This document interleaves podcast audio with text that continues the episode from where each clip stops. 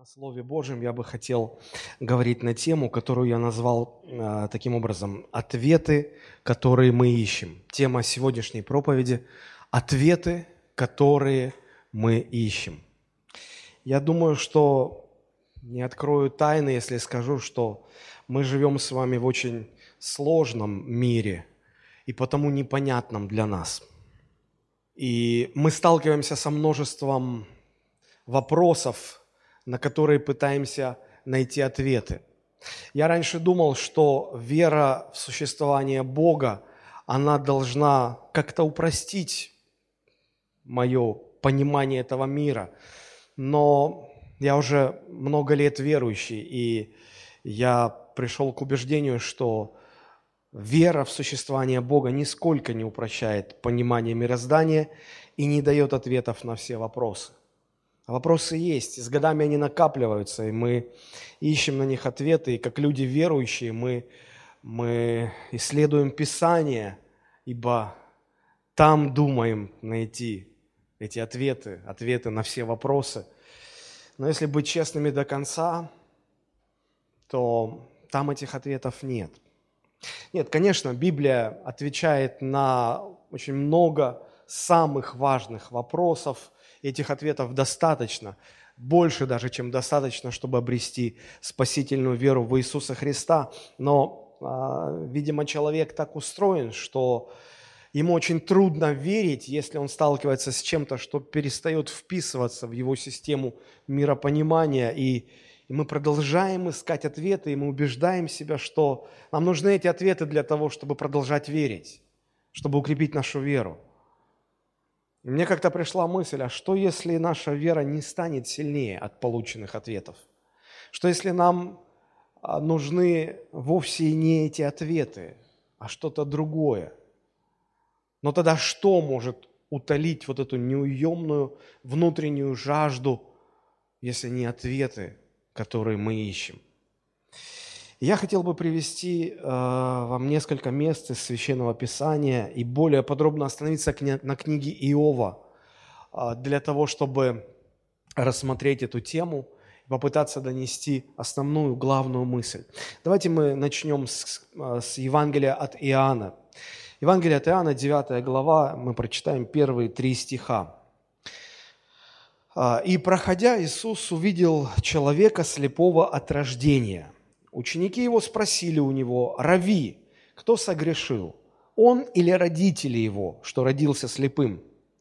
Иисус отвечал, «Не согрешил ни он, ни родители его, но это для того, чтобы на нем явились дела Божии». Наверное, не надо даже быть э, особо наблюдательным, чтобы замечать в жизни массу непонятных вещей. И вот здесь мы видим историю, когда Христос проходил мимо, проходя и проходя, мимо чего-то он проходил, он увидел человека слепого от рождения. А, как-то, наверное, узнали, что он, он таким родился.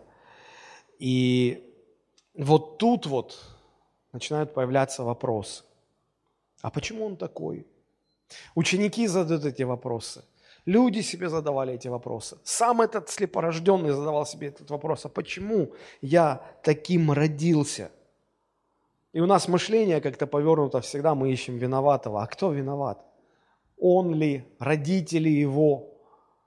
Какой-то странный вопрос.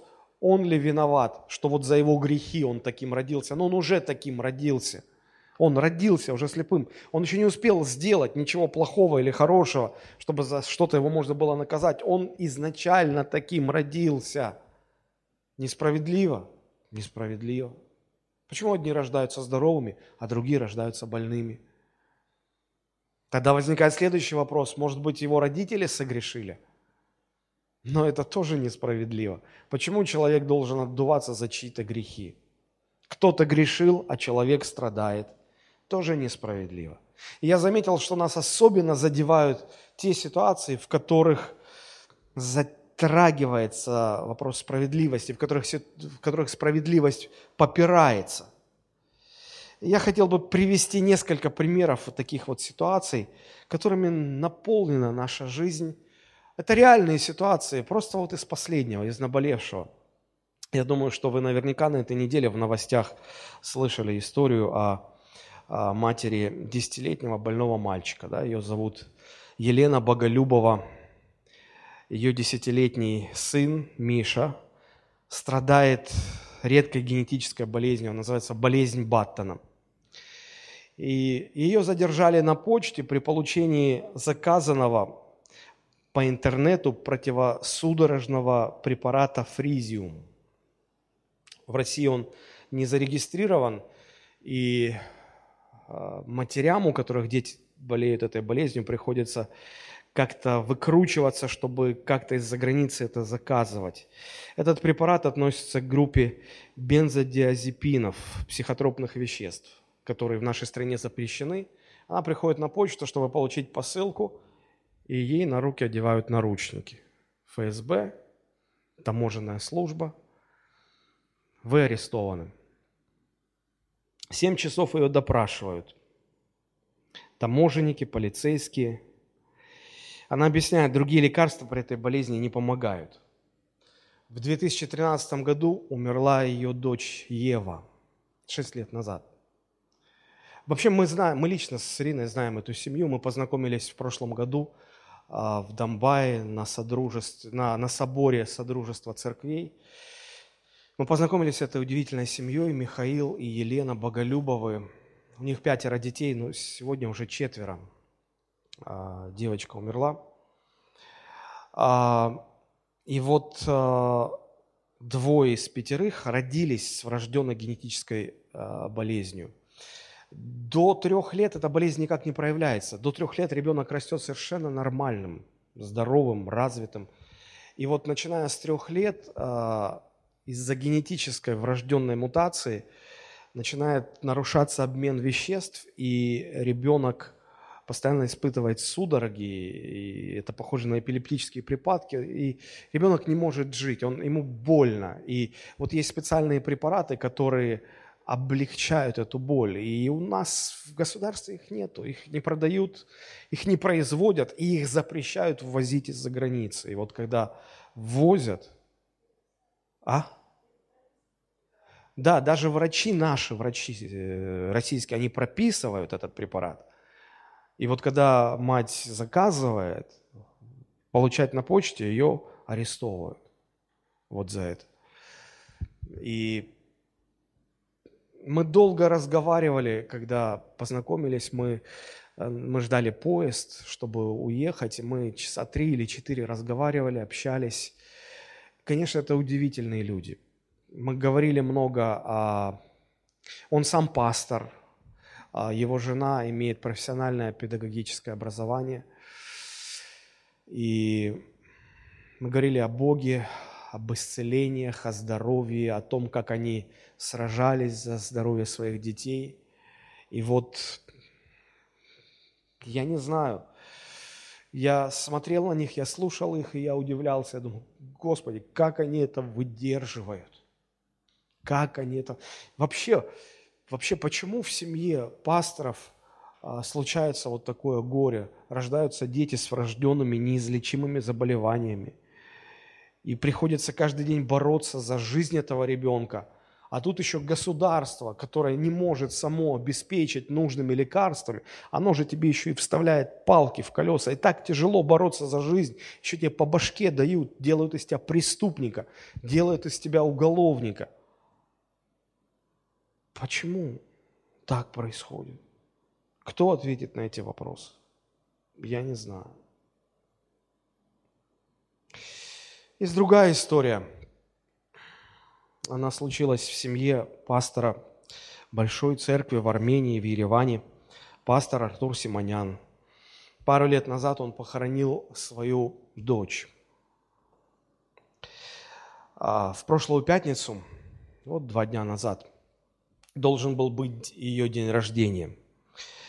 И пастор Артур в своей, на своей страничке в Фейсбуке написал короткую заметку. Я просто прочитаю, чтобы вы поняли а, хоть немножечко, с чем ему пришлось столкнуться. Он пишет, в этот день моей дочке Анне должно было исполниться 25 лет. Но она теперь в вечности, а годы теряют смысл. Сегодня я хочу рассказать одну историю из ее жизни. Она лежала в больнице, ей было плохо, очень плохо. Окружающие знали и понимали, что с ней происходит, да и она сама все понимала с первого дня.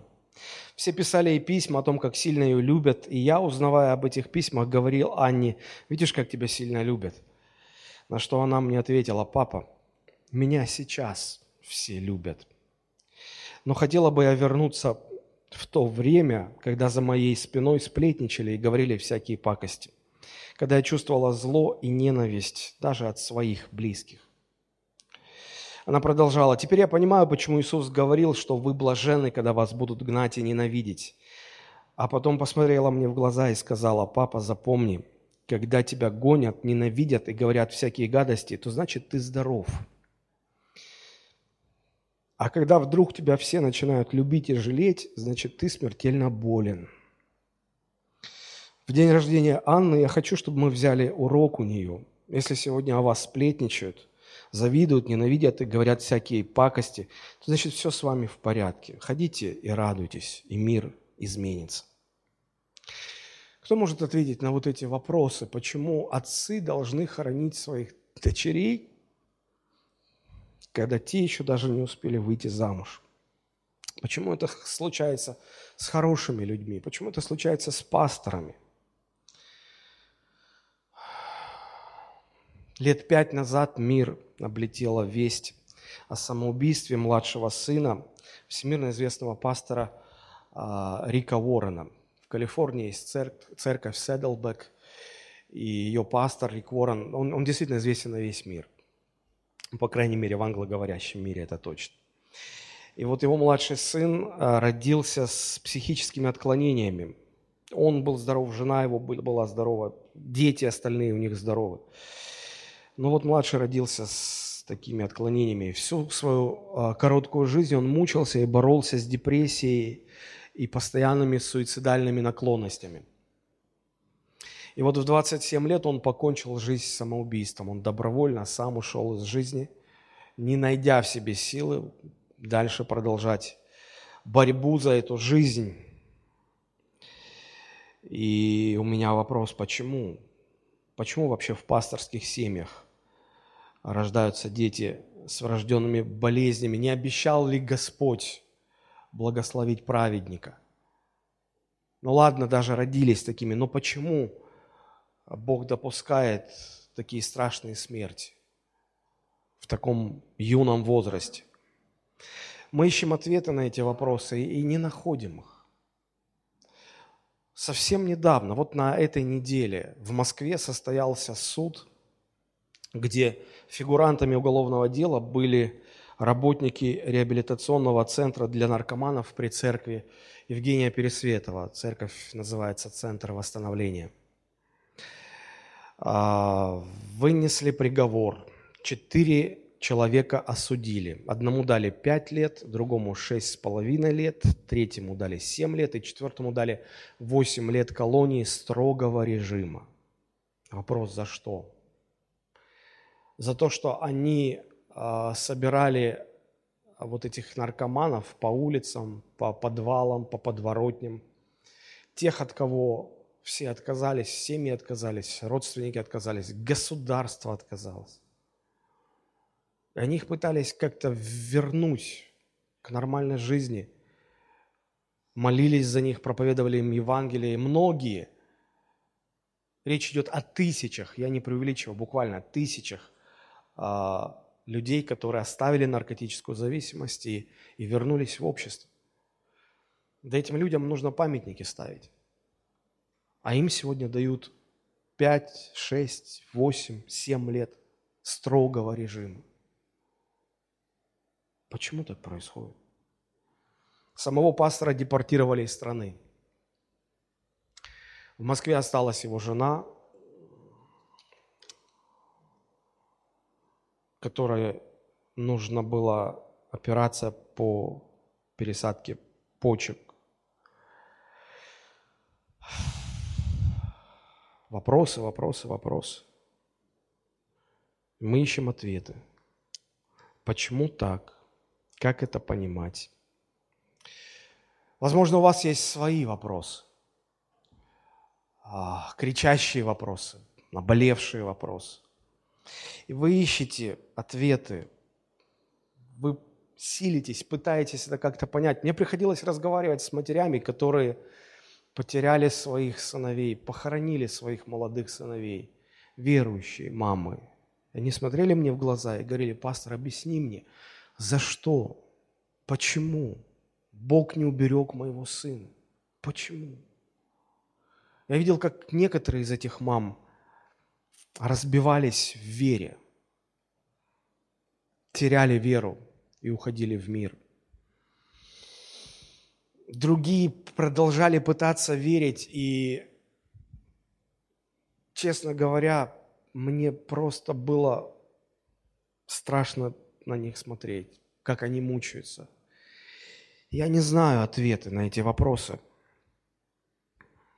как христиане мы, конечно, верим в то, что есть Бог, Бог все контролирует, Бог все знает, и Бог любит нас.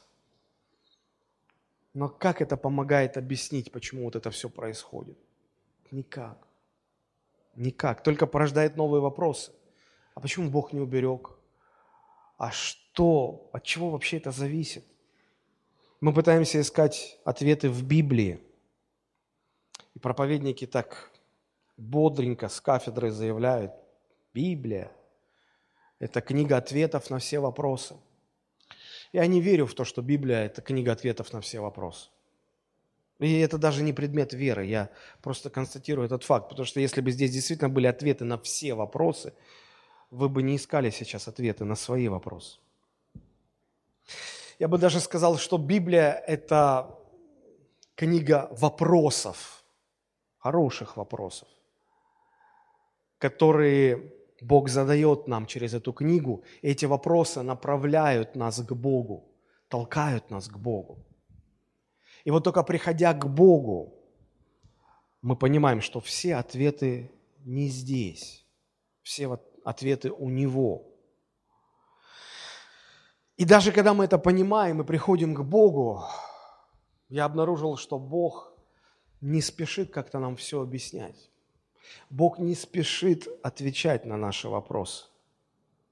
Если мы вернемся к той же истории, 9 глава Евангелия от Иоанна, еще раз ее прочитаю, первые три стиха. «И, проходя, увидел человека, слепого от рождения. Ученики его спросили у него, «Рави, кто согрешил, он или родители его, что родился слепым?» Смотрите, ученики задают вопрос. И Иисус вроде бы отвечает. Он отвечает, Иисус отвечает – не согрешил ни он, ни родители его. Это понятно. Он не виноват, родители не виноваты. Кто виноват? И дальше Иисус продолжает. Но это для того, чтобы на нем явились дела Божии. Вам что-то понятно из этого ответа? И мне ничего не понятно. Этот ответ порождает только новые вопросы. Вопросы, которые мне даже сейчас неловко произнести. Ни он не виноват, ни родители. Это для того, чтобы Божьи дела явились на нем. Я прошу прощения, может быть, это кому-то покажется как святотатство, но, но, но возникает вопрос, неужели мы подопытные кролики в его лаборатории, и он на нас ставит какие-то эксперименты, какие-то дела. А мы так, кому повезет. Я понимаю, что я говорю какие-то неправильные вещи сейчас, и... но я просто пытаюсь показать, как люди к этому относятся, неверующие люди, люди, которые измучены болью, страданием.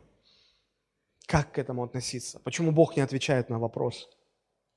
Почему Бог ничего не объясняет? И вот мне бы хотелось э, дать ответ на этот вопрос, почему Бог не объясняет нам, почему Бог не дает ответы на наши вопросы. На примере э, книги Иова. Э, чаще всего вопросы, которые мы, э, на которые мы не находим ответа даже в Писании, это так называемые философские вопросы о добре и зле, о справедливости и несправедливости, о здоровье и болезнях, о бытии, о Боге, о страданиях. о жизни и смерти. Я долгие годы честно пытался исследовать Библию, чтобы находить ответы на эти вопросы, но чем больше я погружался в свои исследования, тем непонятнее и сложнее мне все казалось. Не знаю, может быть, это бесполезная затея искать ответы на такие вопросы в Библии, потому что их там нет. Поверьте, я читаю Библию и изучаю Библию уже 28 лет. Их там нет. Но на примере Иова я бы хотел попытаться немножечко пролить свет вообще на на эту тему.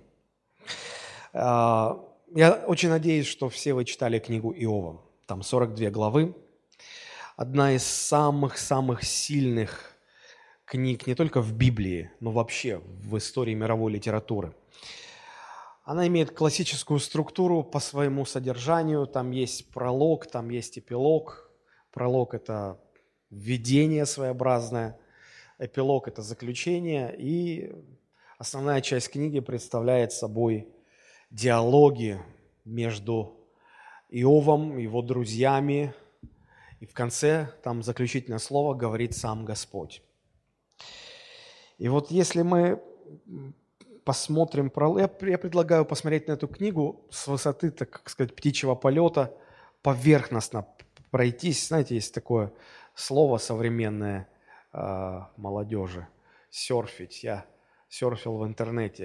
Это английский глагол, который означает скользить по поверхности. Вот давайте так поверхностно глянем на эту книгу, чтобы увидеть какие-то интересные вещи в ней.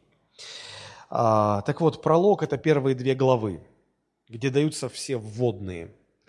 А, описываются действующие лица, а, Иов, Бог, Сатана, друзья Иова – описывается сама сцена, на которой разворачиваются эти события. Вот. И весь этот пролог, он имеет три основных мысли. Во-первых, там говорится о, об исключительном благочестии Иова. Во-вторых, говорится о вызове, который сатана бросает Богу. И в-третьих, там говорится о верности Иова Богу. Посмотрите, как начинается эта книга, первая глава, первый стих. «Был человек в земле Уц, имя его Иов. И был человек этот непорочен, справедлив и богобоязнен, и удалялся от зла». Очень хорошая характеристика. Восьмой стих, когда речь идет о диалоге между Богом и сатаной, Посмотрите, что там написано, 8 стих. «И сказал Господь сатане, обратил ли ты внимание твое на раба моего, Иова? Ибо нет такого, как он на земле». Если в первом стихе говорится о том, что он был праведный, справедливый, богобоязненный, непорочный, удаляющийся от зла, то здесь Господь а, еще больше конкретизирует. Он говорит, что среди всех богобоязненных, а, непорочных, а, справедливых людей на земле, среди них всех самым лучшим является этот человек, Иов. Нет такого, как он на земле. И еще раз перечисляет, человек непорочный, справедливый, богобоязненный, удаляющийся от зла. Это не люди дают эту характеристику, это Бог говорит.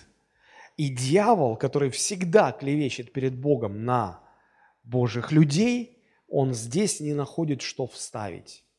И он соглашается. Действительно, это так. Это так. И вот, а, говоря о, об этом человеке, давая ему такую удивительную характеристику, автор этой книги подходит к очень важному моменту, а, как бы приоткрывая завесу тайны, позволяя читателю увидеть то, что обычно скрыто от человеческого взгляда, то, что происходит в мире духовном. Там говорится, что был день. Там нет времени в вечность. Но для того, чтобы людям было понятно, вот так вот условно, схематично, чтобы донести основную мысль, мы, мы, мы видим этот текст, посмотрите, шестой стих в первой главе. «И был день, когда пришли сыны Божии предстать пред Господа. Между ними пришел и сатана». Очень интересно. Пришли сыны Божии, между ними сатана, что тоже сын Божий. Сатана – враг Божий. Само слово «сатана» означает противник, тот, кто противится. Очень много непонятного. Это, знаете, как если бы человек из э, моего детства, мое детство – это 70-е, конец 70-х, начало 80-х, 70-е годы все-таки. Если бы он попал в наше время, просто прошелся бы по улицам, какой шок был бы у него. Все идут вот так. Что это? Как это описать? Вот он побывал в нашем времени, вернулся, и как ему объяснить? Там люди все какие-то ненормальные, они ходят с какими-то экранчиками, чего-то там тыкают. Они перестали уже друг с другом общаться. То есть он, он, он, он не знал бы, как это все объяснить. Да? Но вот когда речь заходит о том, что происходит в духовном мире, и это нужно описать людям, мира физического, тут еще больше непонятностей, поэтому здесь все весьма условно и схематично.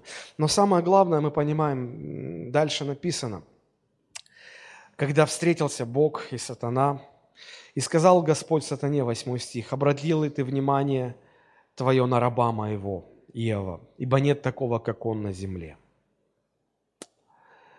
Перечислил все характеристики, сатана соглашается – но не, не имея ничего сказать а, против, а, из уст этого бога-противника мы слышим классический вопрос. Смотрите, 9 стих. «И отвечал сатана Господу и сказал, разве даром богобоязнен Иов? Не ты ли кругом оградил его и дом его, и все, что у него? Дело рук его ты благословил, и стада его распространяются по земле. Но простри руку твою, коснись всего, что у него, благословит ли он тебя? Разве даром богобоязнен этот человек? Вот этот вопрос, на который тоже нет ответа. Почему люди а, поклоняются Богу? За то, что Бог их благословляет? А если Бог не благословляет? А если Бог наказывает человека, справедливо наказывает человека? Все поклонение на этом заканчивается. И вот Бог как бы принимает этот вызов. Он соглашается на это практически пари, спор. А как поведет себя этот человек? И, и Бог позволяет дьяволу забрать у этого человека все, что у него есть. Раз ты считаешь, сатана, что он чтит меня только из-за того, что я его благословляю, хорошо, забери все, что я ему дал, душу его не трогай.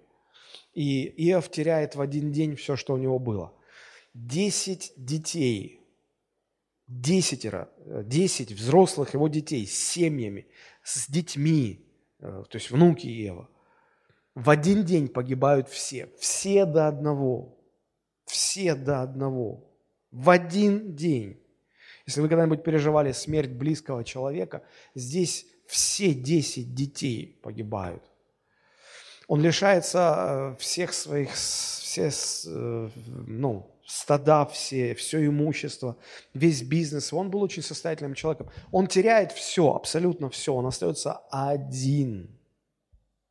Один, ни с чем. Нет денег к существованию, нет родственников, нет детей, ничего нет. Он и жена его осталась. Жена уже собирает чемоданы, чтобы уходить. Посмотрите, как Иов а, верным Богу остается. Первая глава, 20 и 22 стихи. Тогда Иов встал и разодрал верхнюю одежду свою, остриг голову свою и пал на землю и поклонился и сказал, «Нак я вышел из чрева матери моей, нак я и возвращусь». Господь дал, Господь и взял, да будет имя Господне благословенно.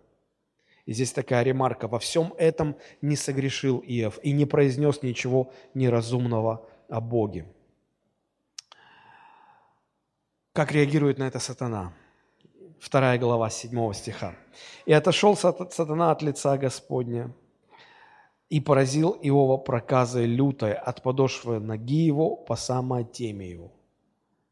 То есть дьявол увидел, что это не помогает. И он говорит, ну ладно, имущество, но за здоровье свое человек душу свою продаст кому угодно. Вот если я возьму и заберу у него здоровье, и Бог позволяет это сделать, и сатана поражает страшнейшей болезнью, неисцелимой болезнью, от которой человек распадается, просто куски мяса отваливаются с него. Смотрите, и взял он себе черепицу ее, чтобы скоблить себя ей, и сел в пепел. То есть тело превращается в струпья, чешется. Ты чешешь, это больно. И ты просто ну, срезаешь себя, с, соскабливаешь с себя остатки омертвевшей кожи. Страшная болезнь. И сел в пепел. И сказала ему жена его, ты все еще тверд в непорочности твоей. Похули Бога и умри. Жена сдалась уже. Жена оставляет его, уходит. Но он сказал, и ты говоришь, как одна из безумных. Неужели доброе мы будем принимать от Бога, а злого не будем принимать? И опять эта ремарка, во всем этом не согрешил Иов устами своими. Пролог, вторая глава, заканчивается тем, что трое друзей Иова приходят к нему, чтобы его поддержать. Посмотрите, Иов 2 глава с 11 стиха до 13. «И услышали трое друзей Иова о всех этих несчастьях, постигших его, и пошли каждый из своего места. Елифас, фимонитянин, Вилдат, Савхиянин и Сафар, наамитянин и сошлись, чтобы идти вместе, сетовать с ним и утешать его. И, подняв глаза свои издали, они не узнали его, и возвысили голос свой, и зарыдали. И разодрал каждую верхнюю одежду свою, бросали пыль над головами своими к небу. И сидели с ним на земле семь дней и семь ночей, и никто не говорил ему ни слова, ибо видели, что страдание его весьма велико. Они пришли к нему, издали еще, увидев его, они в таком шоке пребывали, что они разодрали на, на себе одежду, они посыпали пеплом головы свои, они сели рядом с ним. И представьте себе, семь дней и семь ночей никто не говорил ни слова. Вот если бы я сел сейчас здесь и просто замолчал, хотя бы на пять минут, вы бы уже заерзали. Что он молчит? А нам чего делать? Слушать тишину, я думаю, что к концу бы проповеди все бы разошлись. Они семь дней сидели, такой шок был. И удивительно то, что вот этот пролог, он открывает нам причину страданий Иова. Между Богом и сатаной произошел разговор. И в результате вот этого вызова, который дьявол бросил Богу, Бог принял этот вызов – все и стало происходить. Это была причина страданий этого человека. Но Иов об этом не знал. Друзья его об этом не знали.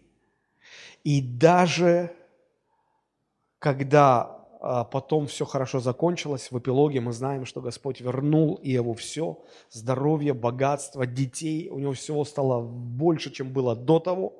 Даже тогда в список этих благословений не входило объяснение со стороны Бога, почему это произошло. Иов так и умер, не зная, чем были вызваны все эти его страдания. Мне здесь интересно то, что друзья, которые пытались утешать Иова, они тоже же ведь ничего не знали, но между прологом и эпилогом все тело само, все, вся эта книга, она состоит из этих диалогов между Иовом и друзьями его – и читая эти диалоги, они как бы в три этапа представлены. Сначала один друг говорит свое, потом второй друг говорит, потом третий друг говорит, потом Иов возражает. Потом опять первый друг, второй, третий, потом опять Иов возражает, и еще третий раз это повторяется.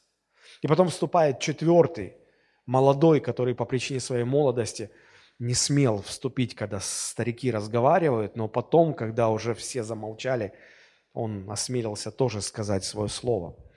Так вот, так вот, а, как я уже сказал, практически вся эта книга состоит из этих диалогов, когда друзья пытаются а, Иову объяснить причину, почему с ним это произошло. Я не буду вдаваться в подробности, у меня нет времени. А я попытаюсь дать общую оценку. Очевидно, что друзья пытаются здесь защитить Бога. И делают они это очень страстно. Я их могу понять, потому что логика очень проста. Дыма без огня не бывает. Да? Бог просто так никого не наказывает. Бог просто так ни на ком не срывается. И если ты, дорогой друг, страдаешь, если с тобой все эти беды проключили, приключились, но это очевидно, это очевидно, Бог тебя наказывает, а ты не соглашаешься. А Иов отрицает свою э, вину, но он заявляет о своей невиновности. И друзьям фактически приходится выбирать, кто прав. Их друг, человек или Бог. Ну вы бы кого выбрали? Мы понимаем, что прав всегда Бог. И поэтому они защищают Бога. А если Бог прав, значит, Иов виноват, а он тут все отрицает. Тупик. О чем дальше говорить? И вот когда эти три друга, будучи в том же возрасте, что и сам Иов, они исчерпали все свои аргументы, слово берет Елиуй, третий друг. Он был молодым, но он говорит, я не нашел в ваших словах никакой мудрости. Позвольте мне сказать. Если посмотреть, чем в принципе отличалась его речь от предыдущих, предыдущих ораторов, то отличие было одно. Он соглашается с ними и говорит, что действительно, если человек грешник, он будет страдать, Бог его будет наказывать, ему не избежать наказания от Всевышнего. Однако он допускает, что то, что не, то, что не допускали остальные, что этот принцип может в обратную сторону не работать. Ну, то есть, грешник обязательно будет страдать, но не всякий страдающий обязательно должен быть грешником. Вот в этом была разница. Это то, что отличало речь последнего а, товарища от первых трех. Эти трое выступали как всезнайки. Они тщательно исследовали, у них было свое богословие, и они утверждали, что вот так и так. Но мы же знаем, ну вот же, ну вот же Бог такой, но мы же знаем. И разочаровавшись в этих э, людях, в этих друзьях, Иов говорит, жалкие вы утешители. Вот честное слово, жалкие. А этот Елиуй, он допускает, что Бог может делать то, что человек не может объяснить, и с этим надо смириться. Посмотрите, это 37 глава, 23-24 стихи. «Вседержитель, мы не постигаем его. Он велик силою, судом и полнотой правосудия. Он никого не угнетает. Посему да благоговеют пред ним люди, и да трепещет пред ним все мудрые сердцем. Я хочу отметить и подчеркнуть, чтобы вы запомнили, что все эти четыре друга Иова, они старательно защищали Бога и объясняли, что виноват не Бог – виноват Иов. Казалось бы, ну вы же друзья, вы же должны как-то утешать, вы должны как-то поддерживать. Но они защищали Бога, и, может быть, не, не надо бы их упрекать за это. Они подводили под свои выводы, под свои аргументы богословскую базу, строили логические цепочки. Фактически они выступали как апологеты Бога, защитники Бога, защитники Его праведности.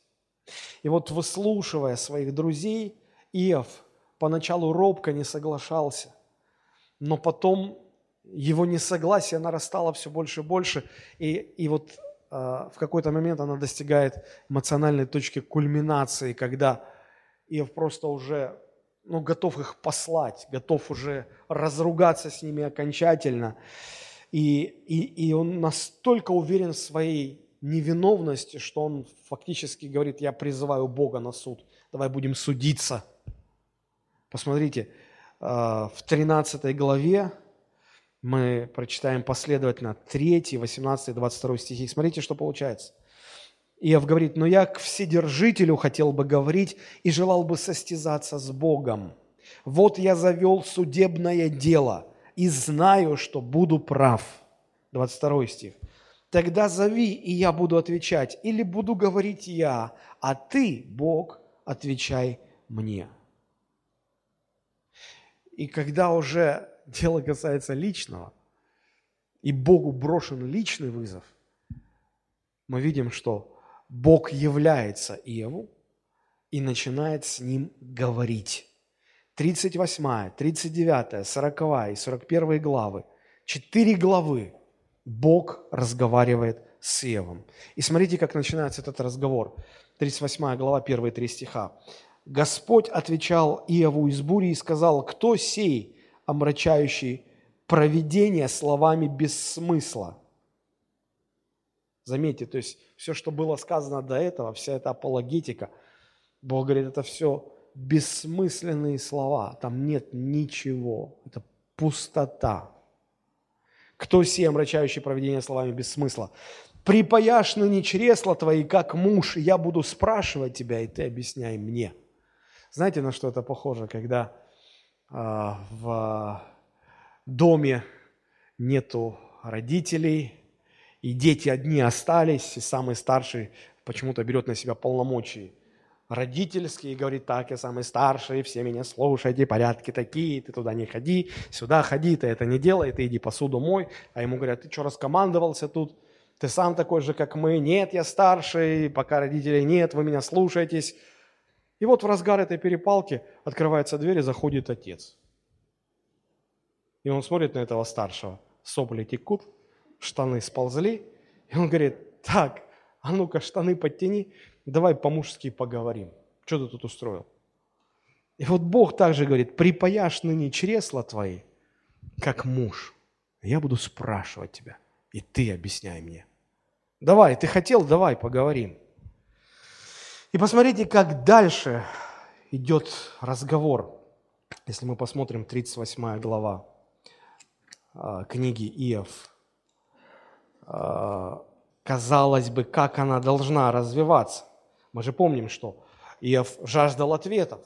Объясните мне, почему? Пусть Бог придет и объяснит мне, что происходит, каковы причины того, что со мной происходит. Я не грешник, меня не за что наказывать. Почему Бог меня не объясняет ничего? И нам бы по-человечески хотелось бы, чтобы Бог пришел бы и сказал, а, Иов, дорогой, конечно же, ты не знал. Сейчас подожди, я соберу всех ангелов, которые были свидетелями. Так, сейчас мы позовем, да, и этого сатану тоже надо позвать, чтобы он ну, подтвердил тоже. Все, собрались. И вот был такой разговор, понимаешь? Мы поговорили, и этот сатана бросил мне вызов. Ну, подтверди, да, бросил же вызов. И вот мы решили проверить тебя, испытать тебя. Даром ли ты богобоязнен? Но, Иов, ты-то хороший парень, я-то верю в тебя – я верю, что нам, ты останешься мне верным при любых обстоятельствах, и мы вместе утрем ему нос этому сатане. Посмотрите, как Бог начинает разговор. И в этом же стиле продолжаются все четыре главы, в которых этот разговор записан. Четвертый стих, 38 глава. «Где был ты, когда я полагал основание земли? Скажи, если знаешь». Кто положил меру ей, если знаешь, или кто протягивал по ней верфь? На чем утверждены основания ее, или кто положил краеугольный камень ее?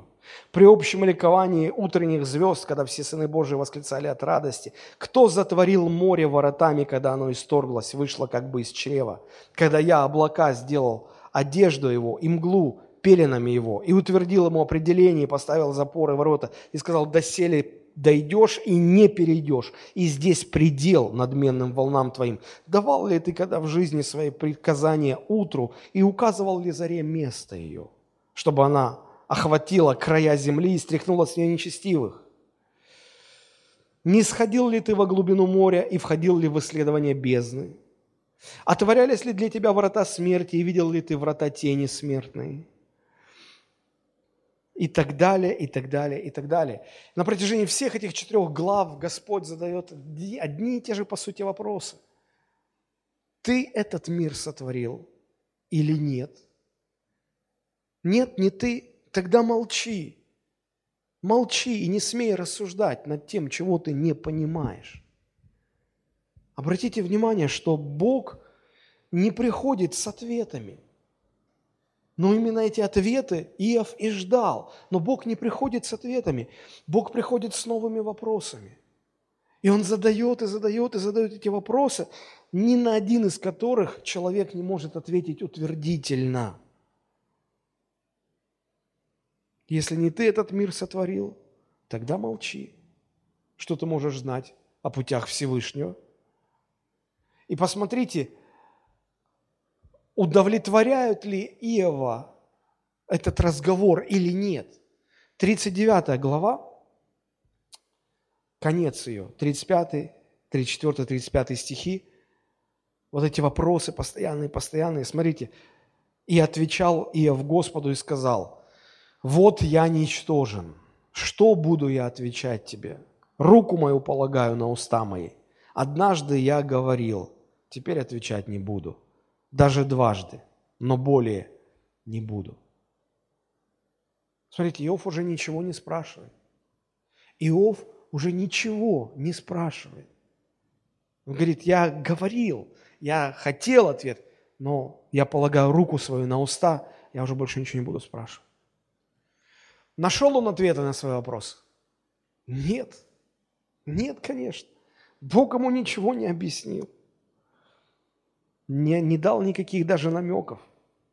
Иов так и умер, не зная причины своих страданий. Интересно получается. Иов жаждал ответов, но так их и не получил.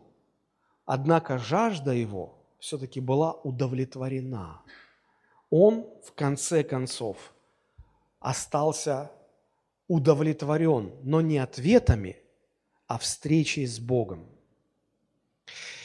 Здесь, конечно, в этой истории, в книге Иова очень много э, уроков мы можем подчеркнуть о том, что Бог является абсолютным владыком Вселенной, что человек не может спорить с Богом, что страдания могут случаться не только по причине греха, но и для того, чтобы приблизить человека к Богу, что смиренное преклонение пред Богом, вот это и есть единственная реакция человека в любых обстоятельствах.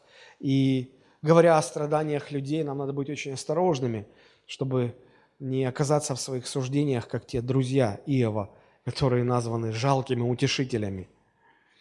Но посмотрите, я хочу больше подчеркнуть самую главную мысль, самую важную мысль э, вот в этой проповеди. Друзья Иова с их теоретической вот этой базой про воздаяние, про то, что вот ну, негоже человеку там с Богом припираться, что не бывает дыма без огня, что если есть наказание, значит было преступление. Но разве они не правы? Ну разве они не правы? Ну, мы бы, наверное, сказали бы, что да, они правы. Но сам Господь говорит одному из этих друзей, ясно говорит, что они говорили о нем неправильно. На фоне того же Иова они говорили неправильно. Сам Бог так говорит. А если честно, разобраться, ведь все это богословие, если проанализировать богословие этих друзей богословие самого Иова, они примерно об одном и том же говорили. Но Бог почему-то производит такую разницу. И я все-таки думаю, что главный урок, который мы можем извлечь из этой книги, заключается в том, что вот с такими наболевшими вопросами нам лучше не к людям идти, которые обязательно запутаются в своей теологии, в своих объяснениях, в своих выкладках. И Бог обязательно скажет, что вы все равно не правы. Нам с этими вопросами лучше идти к Богу и спрашивать небо. И я осмелюсь сказать, что ответов на вот такие философские вопросы мы, скорее всего, не получим. Они так до конца и останутся неразрешимыми. Но наша неуемная жажда понять, получить ответы, получить подробные объяснения, на самом деле она будет удовлетворена не ответами на эти вопросы, которые мы ищем, но чем-то другим. Я понял, что эта жажда удовлетворяется встречей человека с Богом. И вопрос снимается не потому, что он разрешен, а потому что две личности встретились и поговорили. А вот друзья Иова рассуждали о Боге, даже не подумав к Нему обратиться. А зачем? Они же сами все знают. Однако все их рассуждения, всю их апологетику Бог назвал не иначе, как бессмысленные слова. Слова без смысла. Вы скажете, ну там же Бог обращается к самому Иову и говорит, кто сей, омрачающий провидение словами без смысла? Но если э, аргументы Иова так были названы, а друзья его говорили не так правильно, как сам Иов, то значит аргументы его друзей еще хуже, еще бессмысленнее. Мне очень понравились слова одного ученого, который сказал такие, написал такие строки – а, я считаю, что бесполезно читать Библию, пытаясь найти математически выверенные, абстрактные, подходящие для всех ответы. Путь веры плохо дружит и с философией, и с прагматизмом, и с обыденным здравым смыслом, потому что интересуется высшей личностью больше, чем личными проблемами. Я, я знаю, что у каждого из нас есть свои какие-то наболевшие вопросы, ответы на которые мы ищем – и нам кажется, что если мы найдем эти ответы, они помогут нам дальше стоять в вере, они нам все объяснят, нам станет легче. Не станет. Потому что нам, по сути, нужны не объяснения, а нам нужна встреча с тем, кто может дать нам жизнь, которая уже не будет а, измучена этими болями, потому что эти вопросы всегда связаны с болью. Мне вспоминается а, слова Иисуса Христа, когда а, они записаны в Евангелии от Иоанна, посмотрите, 5 глава, 39-40 стихи. Когда Христос упрекает лучших из религиозных людей в том, что они ищут в Писании то, чего там нет. Смотрите, Иисус говорит, исследуйте Писание, ибо вы думаете через них иметь жизнь вечную. И они свидетельствуют обо мне, но вы не хотите прийти ко мне, чтобы иметь жизнь. Через что они думали иметь жизнь? через исследование Писаний. Христос говорит, через что можно иметь жизнь, если прийти к Нему. Не стоит искать жизнь в изучении Писания. Ее там нет. Не стоит искать ответы на свои вопросы, изучая Писание. На большинство самых сложных ваших вопросов здесь ответов нет. И вам не ответы нужны. Если вы хотите получить жизнь без боли, вам нужно встретиться с тем, кто вас сотворил, с вашим Создателем. И, и даже не думайте, что Он вам будет что-то объяснять. Нет, просто Он вам даст жизнь. Заберет боль и даст жизнь. Не ответы вам нужны. Вам нужна жизнь, которую может дать только Иисус Христос. И в заключение я хотел бы вернуться к Евангелию от Иоанна, 9 глава, первым трем стихам, с которых мы и начали. Проходя мимо, увидел человека слепого от рождения. Ученики спросили у него, «Рави, кто согрешил, он или родители его, что родился слепым?» Иисус отвечал, «Не согрешил ни он, ни родители его, но это для, для того, чтобы на нем явились дела Божии». А что, если бы Христос э, поступил бы не так, как дальше написано в Евангелии от Иоанна, а что, если бы Христос остановился и просто дал им полный расклад, все объяснил, почему этот человек таким родился, провел бы какие-то там вот, не знаю, глубокие логические цепи и объяснил бы, что вот так, вот так, вот так вот. Все понятно, все понятно, я пошел. Если бы вы были на месте этого слепорожденного, вам что больше нужно? Объяснение или открытые глаза? Открытые глаза. А вот теперь э, те вопросы, на которые вы ищете сегодня ответы. Вам что больше нужно? Объяснение или чтобы Бог забрал эту боль, которая вас преследует и которая вызывает в вас эту жажду понять, ну почему, за что, как так случилось. Нам не ответы нужны, нам нужна встреча с Богом. Если прочитать всю эту девятую главу Евангелия от Иоанна полностью, то можно обнаружить там огромнейшее количество вопросов. Сначала ученики спрашивают Христа об этом слепорожденном. Как, что, почему, зачем. Потом, когда Иисус его исцеляет, тогда, тогда окружающие, видя, что этот человек прозрел, они задают свои вопросы. А тот ли это человек? Может, вы другого какого-то? Не, действительно тот. А как с тобой это произошло? Иисус исцелил. А кто такой Иисус? А где Он? А что Он? А как Он? И доходит до фарисеев. Фарисеи стали разбирать, потому что это же неслыханно, чтобы кто, а, чтобы слепорожденный вдруг прозрел и стал видеть. Фарисеи собрали консилиум, спрашивают снова, а как, а что, этот человек, этот человек, а как Иисус, как Он тебя исцелил, а как, не может такого быть. Родителей позвали, задают родителям вопросы, ваш сын, наш сын. Что с ним случилось, не знаем, уже боятся. Потом начинаются какие-то богословские вопросы. Этот человек не может быть от Бога. Он в субботу исцеляет, а в субботу нельзя исцелять. И вопросы, вопросы, вопросы, вопросы, вопросы.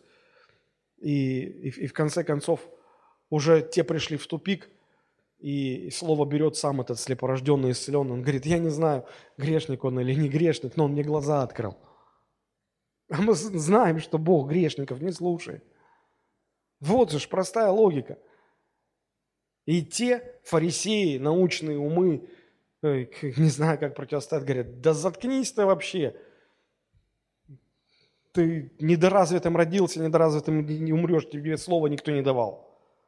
И в конце концов, знаете, чем заканчиваются все эти вопросы? Написано, его выгнали. Его выгнали. Выгнали из синагоги, он стал изгнанником вообще, в обществе стал изгнанником. Его, его общество отторгло. Казалось бы, слушайте, он был калекой, а теперь вам его дали здоровым. Вам не нужны здоровые люди. Вы его из, изгоем сделали. И посмотрите, как Иисус реагирует на это. 9 глава, 35 стих. «А, Иисус, услышав, что выгнали его вон, и, найдя его, сказал ему, «Ты веруешь ли в Сына Божьего? Он отвечал и сказал, а кто Он, Господи, чтобы мне в Него поверить? Иисус сказал ему, ты Его видел, и вот Он сейчас говорит с тобою. Он же сказал, верую, Господи, и поклонился Ему. Иисус сказал, на суд я пришел в мир сей, чтобы невидящие видели, а видящие стали слепы.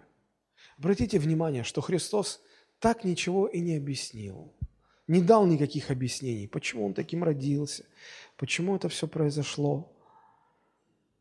Вы скажете, ну почему бы Господу не объяснить? А, наверное, потому что там эти объяснения уже не нужны. Прошлое уже все прошло. Теперь ты новый человек, ты видишь. И самое важное, что ты не просто стал физически зрячим, благодаря тому, что Христос тебя нашел и встретился с тобой – ты сердцем прозрел, ты увидел во Христе Божьего Сына, Спасителя, и ты уверовал в Него, и ты обрел спасение и жизнь вечную.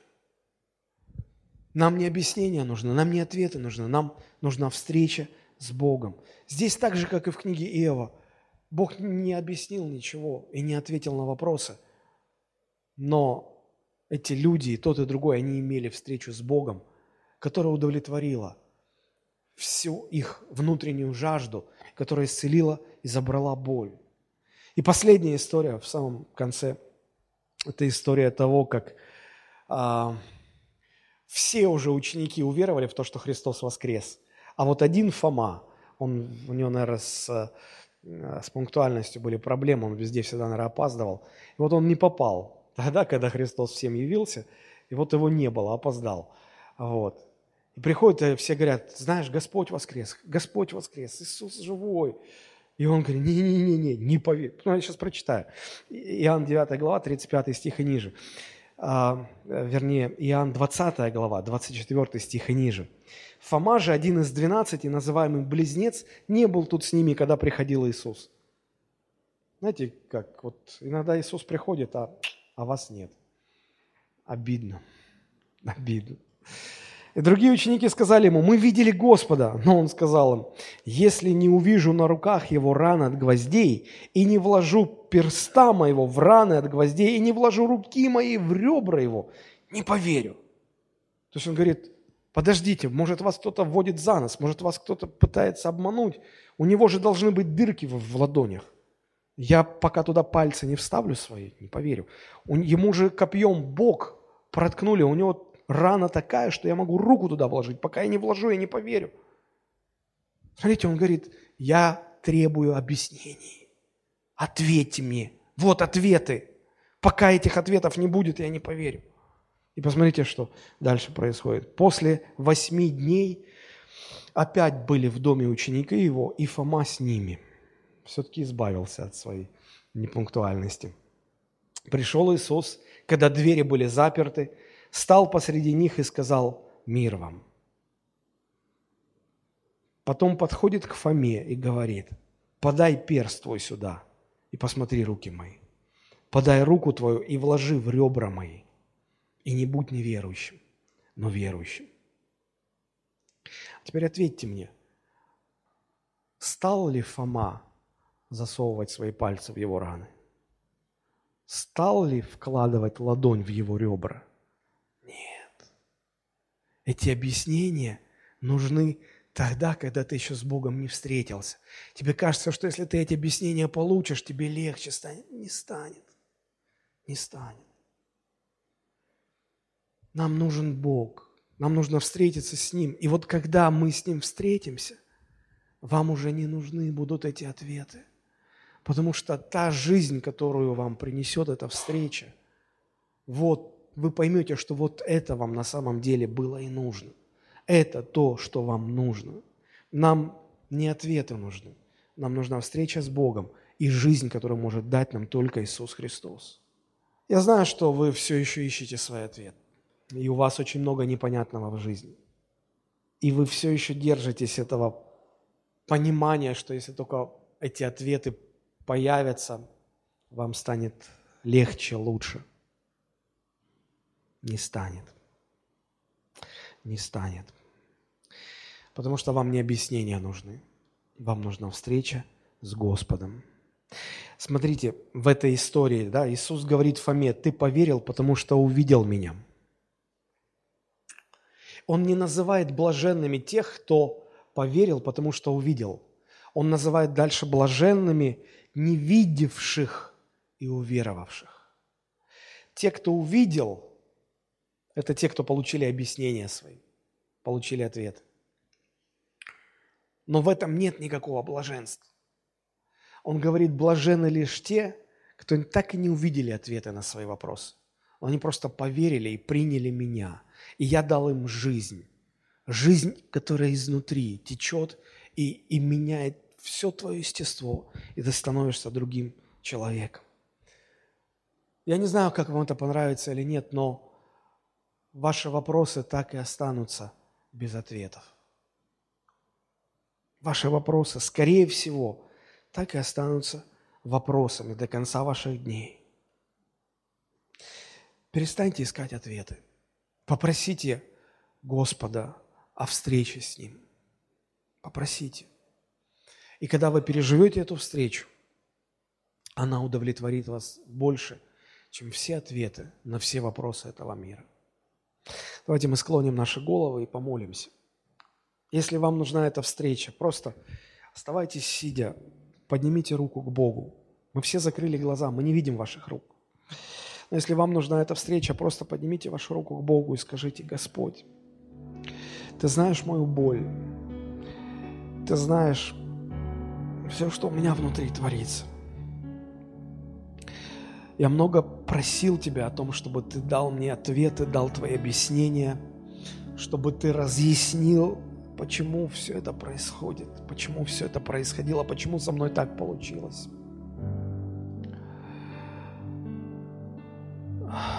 Я в какой-то мере похож на Иова, который, который жаждет судиться, который требует объяснений, который просит разъяснить ситуацию. Господи, я прошу Тебя сегодня не за ответы. Я прошу Тебя, чтобы Ты подарил мне встречу с Тобой. Приди в мою жизнь, как Ты однажды пришел к Еву. Приди в мою жизнь, как Ты однажды пришел к Фоме. Да, Фома опоздал на, на, на ту встречу, когда Ты был со всеми учениками. Но даже для опоздавших, Господь, у Тебя есть шанс. Если Ты пришел к Фоме, приди ко мне, приди ко мне. Дай мне пережить эту встречу, эту личную встречу с Тобой.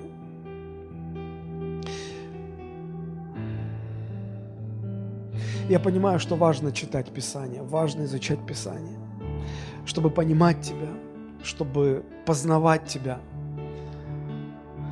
Но жизнь от Тебя я могу получить только если Ты сам дашь ее мне. Я хочу иметь эту встречу с Тобой, Господь. Приди в мою жизнь. Приди в мою жизнь. Забери эту боль. Забери эту боль, которая не дает покоя. Не дает покоя из-за несправедливости, из-за обиды, из-за горечи, из-за горя, которое мне пришлось пережить. Забери эту боль и дай мне жизнь. Жизнь. Жизнь вечную. Я доверяю Тебе, я благодарю Тебя за все. Во имя Иисуса Христа.